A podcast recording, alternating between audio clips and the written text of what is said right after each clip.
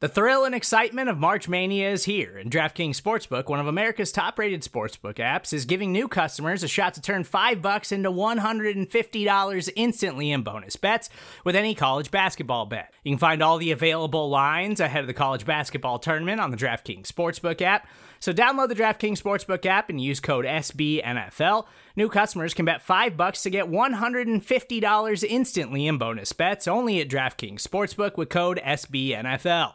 The crown is yours. Gambling problem? Call 1-800-GAMBLER, or in West Virginia, visit www.1800gambler.net. In New York, call 877-8-HOPE-NY or text HOPE-NY. In Connecticut, help is available for problem gambling. Call 888-789-7777 or visit ccpg.org. Please play responsibly on behalf of Boot Hill Casino and Resort. 21 plus, age varies by jurisdiction, void in Ontario. Bonus bets expire 168 hours after issuance.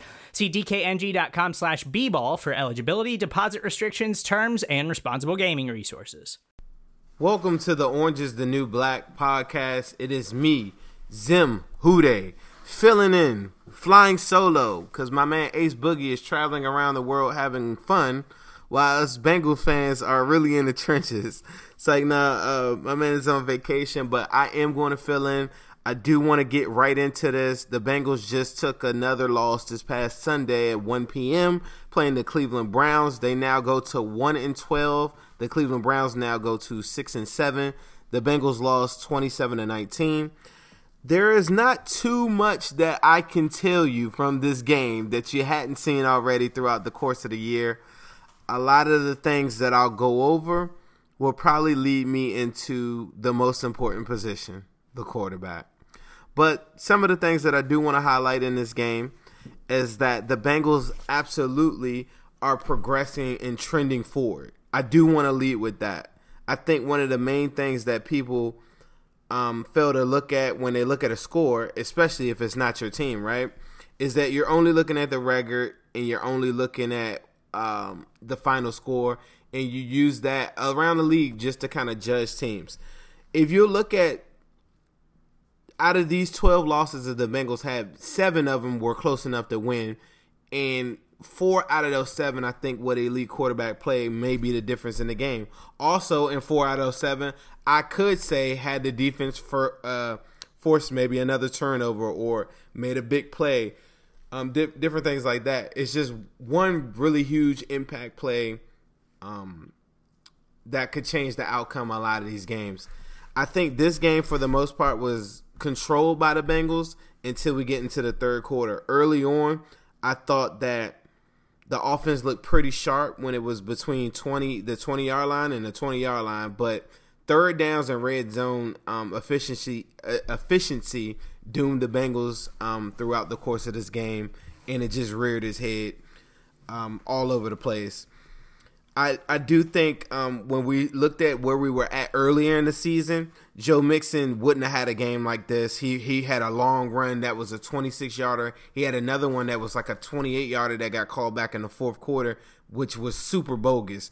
But the things that they're doing on the outside, tall sweeps that are like, they're like these little mini sweeps where they're not asking guys to get too far out in space. It is noted that Michael Jordan looked really good in space, I think, yesterday as well, from the left guard position. But there were some really, really good positives, I thought, from the running game, because Joe Mixon, like I said, carried it 23 times, had 146 yards. That's 6.3 average. He had a touchdown. Gio Bernard almost had about 4 yards to carry. You probably don't even remember his runs. I thought that one thing that Finley was doing that Dalton wasn't doing when Finley was, when Finley was in the lineup, is that Finley was not looking at Tyler Boyd on third down. I think that Andy Dalton really, really trusts Tyler Boyd, and Tyler Boyd had some huge third down conversions. The little bit of third down conversions that they did have, he was a major part of it. Another thing that I really, really wanted to highlight, and just so you know, Tyler Boyd had 6 targets. He had five of his 5 catches on 6 targets, which is a high efficiency. That's what you want to see. From the defensive side of the ball, I want to talk about Germaine Pratt. I think since he was named the starter, early on I think teams were targeting him. I don't think teams are doing that so much now. Sean Williams is always one of my favorite players as well. I thought he had a pretty good game as well, tackling, except on a couple big runs that I'm going to highlight in the bad portion later. But Germaine Pratt had 8 total tackles. He had 6 solos. And he stands out to me because I guess I just went a couple years where I just didn't see any linebacker play at all.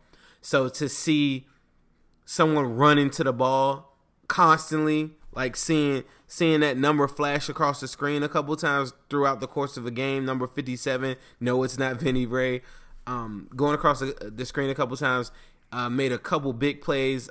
Nick Vigil made a big play on Njoku. He did make a big play. He closed out on Njoku on a key third down where Baker Mayfield was trying to get it to Njoku. He took that away, and it led to the ball, the Browns being it, going to punt it. Nick Vigil was on fire early on in that game. He made a very big play on Njoku where he takes the ball away from Njoku, and I thought that was, very, very key. Nick Vigil has been playing a lot better also. Carlos Dunlap continued his pressure tear that he's going on. He had 2 pressures this past week. He also had 1 quarterback hit. One of those was that third down. I think that was in the third or the fourth quarter, but he was so close to making a big play, and I thought it was a very, very key play in the game, but Baker Mayfield figured out a way. Also, William Jackson III and Jesse Bates. William Jackson III he did exactly what we've been wanting him to do throughout his tenure with the Bengals. And it just, one of the key things I think that gets lost in all of this thing is that the core players for this team absolutely can play and they can ball out with the best of them if they're given the opportunity. And for so long, we wanted William Jackson to be able to just shadow the best player. So he did that, right? Marvin Lewis never let him do that, or you could blame it on whoever you want to blame it on. He never let him do that. So he shadows OBJ, the Browns' best player. OBJ has 5 targets, only gets 2 catches for 39 yards. One of them was a big 21-yarder. I know that because I have OBJ on my fantasy football team. But aside from that, I thought the defense played a really good game. I look at the score like it was 20-19. And somebody said, and I told somebody after the game, I said, we lost by 1 point.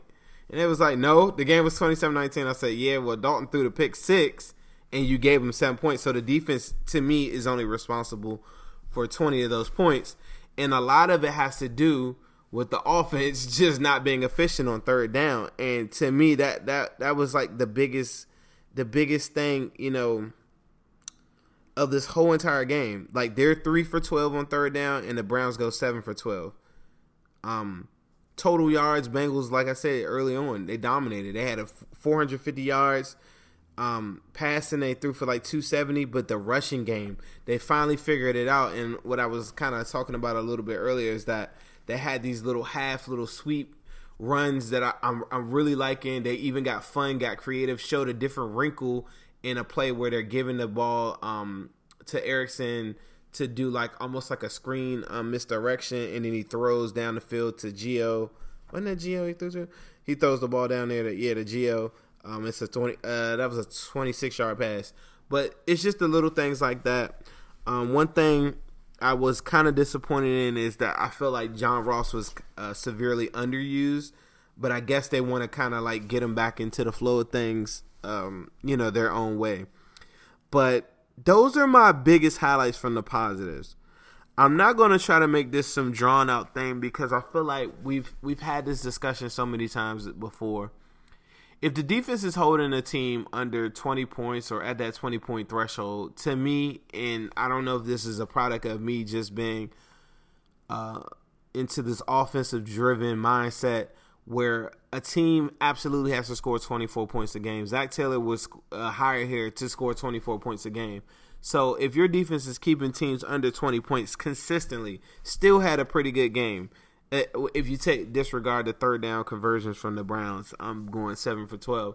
I still feel like they had a really good game. And the thing that really bothers me is that it's just so maddening to me that there's so many plays that are left out there. There's some that I've even highlighted If you don't know, you can check me out on Twitter at Zim Hude. It's all one word. You can also check me out on Instagram at Zim_Hude. Hey, it's Kaylee Cuoco for Priceline. Ready to go to your happy place for a happy price? Well, why didn't you say so? Just download the Priceline app right now and save up to 60% on hotels. So whether it's Cousin Kevin's Kazoo Concert in Kansas City, go Kevin, or Becky's Bachelorette Bash in Bermuda, you never have to miss a trip ever again. So download the Priceline app today. Your savings are waiting. Go to your happy place for a happy price. Go to your happy price, Priceline. You can check out my man Ace at New Stripe City on Twitter and Instagram. It's the same way, New Stripe City. But one of the things that's maddening to me is that I can highlight a million plays. People will just come back and say, well, the offensive line isn't what I think it is. The offensive line will never hold up for a new quarterback. But there's so many instances in this game where, in the red zone primarily, where it's just bad quarterback play. And yeah, if you're digging in, and you want to see that the offensive line is not protecting him, then that's fine, you know, because I can agree with you on a couple of these snaps. Some of these plays are just like super outlandish that it's very draining to me. When Dalton was inserted back into the lineup, everybody's like, "Oh man, he's gonna mess up the tank," and I'm like, that can't be possible. He's 1-13 in his last 14 games. He was 0-8, and he got benched for a reason.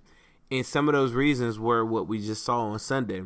He has these good moments where he's pretty accurate. I thought he was pretty erratic on the through most of the day. He got sacked twice, and one of the sacks was 100% his fault. First and goal, taking a sack, to me is like the worst play of the game, because not only is there a lot of room to scramble and run, he could have threw that away, and then we'd be looking at a second down. And those are points, the major points getting taken off the board. And each time in these red zone opportunities, he just fails. And that's a product of play calling. That's a product of them giving Dalton options. But for the most part, if you look at this game and you go look at, like, I watched some of the Seahawks game also on Sunday. If you just go look at, like, how offensive coordinators give the reins to their quarterback, the Bengals are very limited on the play-calling selection that they're giving because they're not trusting Dalton to make a lot of these throws. They were super, super limited when Finley was in the game. But he is the king of stats in this regard. He goes 22 for 38, which is not amazing, but it's efficient enough, right? 262 yards. And like I said, for the most part, he looks decent. But if you really break down a lot of these missed throws, or you look at a lot of these plays that it looks like nobody's not there, he's not going through his progressions the correct way.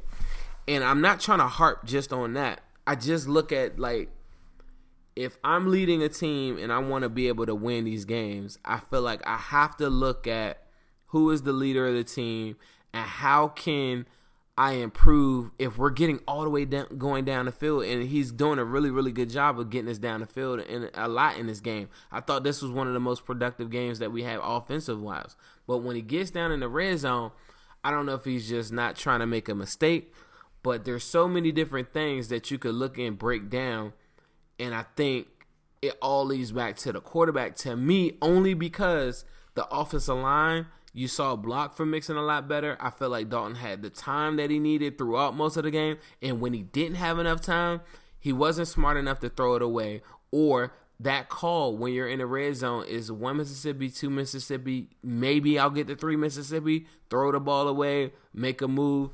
He's not doing that. And he gets stagnant. And he sits there and he takes that sack.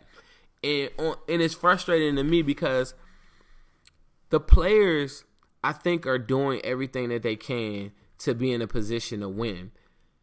There's some really bad calls that didn't go our way. There were a couple calls that I thought did go our way. I thought the Mixon run at the goal line, I thought he was down before the goal line. The fourth down in goal. It actually wasn't in goal. It was fourth and like 2 or something like that, and he gets it. I thought his knee was down beforehand. So I don't want to harp it on that, but on the opposite end of things, this is one of the rare games where I felt like Dalton almost pretty much matched what Baker Mayfield did, but the difference was the players that were around Baker Mayfield kind of stepped up a little bit more in key spots, and you had some of these big plays, and then defense did kind of let us down on third down. But even in their instance, I look at a lot of the throws that Baker Mayfield missed on. He was very high throwing the ball all day, but the only thing that saved them and the only difference between them is just getting their key players in space on third down. He did not look that good to me yesterday. He didn't. And it's one of the rare times where I say, yeah, like Dalton outplayed the other quarterback, and the other quarterback didn't win. Because, I mean, Mayfield did not have a good game. But he wasn't really pressured that much, and it was a rarity in that sense. But when Jarvis Landry had to have a big 34-yard, catch or the Kareem Hunt one on the third, what is that, 3rd and 19, like these big plays, the Ricky Seals 22-yarder or whatever. The big plays on third down, those are the things that I always highlight. And to me, that was the biggest thing in the game. But if I want to offset that, I just need to offset that with better quarterback play on the opposite side, because then the two interceptions that Baker Mayfield throws, they're now elevated, because now I put pressure on him by scoring. But if I'm not putting pressure on the opposition, it just lets them float by, rely on a running game. The key to the victory last week, and the key to a lot of victories, is time of possession and limiting the other team's opportunities. When you get them in the flow and you give them a lead, and you make it where you have to guess, are they going to run? Are they going to pass? Those are the different things that make our defense not look as formidable or as ferocious as you probably want them to look. But you have to play from a lead to let all the dogs go off the leash, what I call it, I guess. And they never got a chance to play with a lead because of the misfortunes of red zone play that ultimately doomed them. So the tank keeps on moving. Bengals, like I said, lose 27-19. Not much to talk about except the fact that we're still the leaders of this train and this tank that's going on a one-way street to victories in our future days, and us burrow babies will give birth. I'm loving the fact that we're all starting to get on one accord, and nobody's pointing fingers and saying, oh, you're not a fan because you don't want them to lose. I mean, because you want them to lose, or, no one can ever tell you how to cheer for your team. I'm just happy that you all are cheering for the best team in the whole entire world, the Cincinnati Bengals. Who they? Rest in peace, Juice World.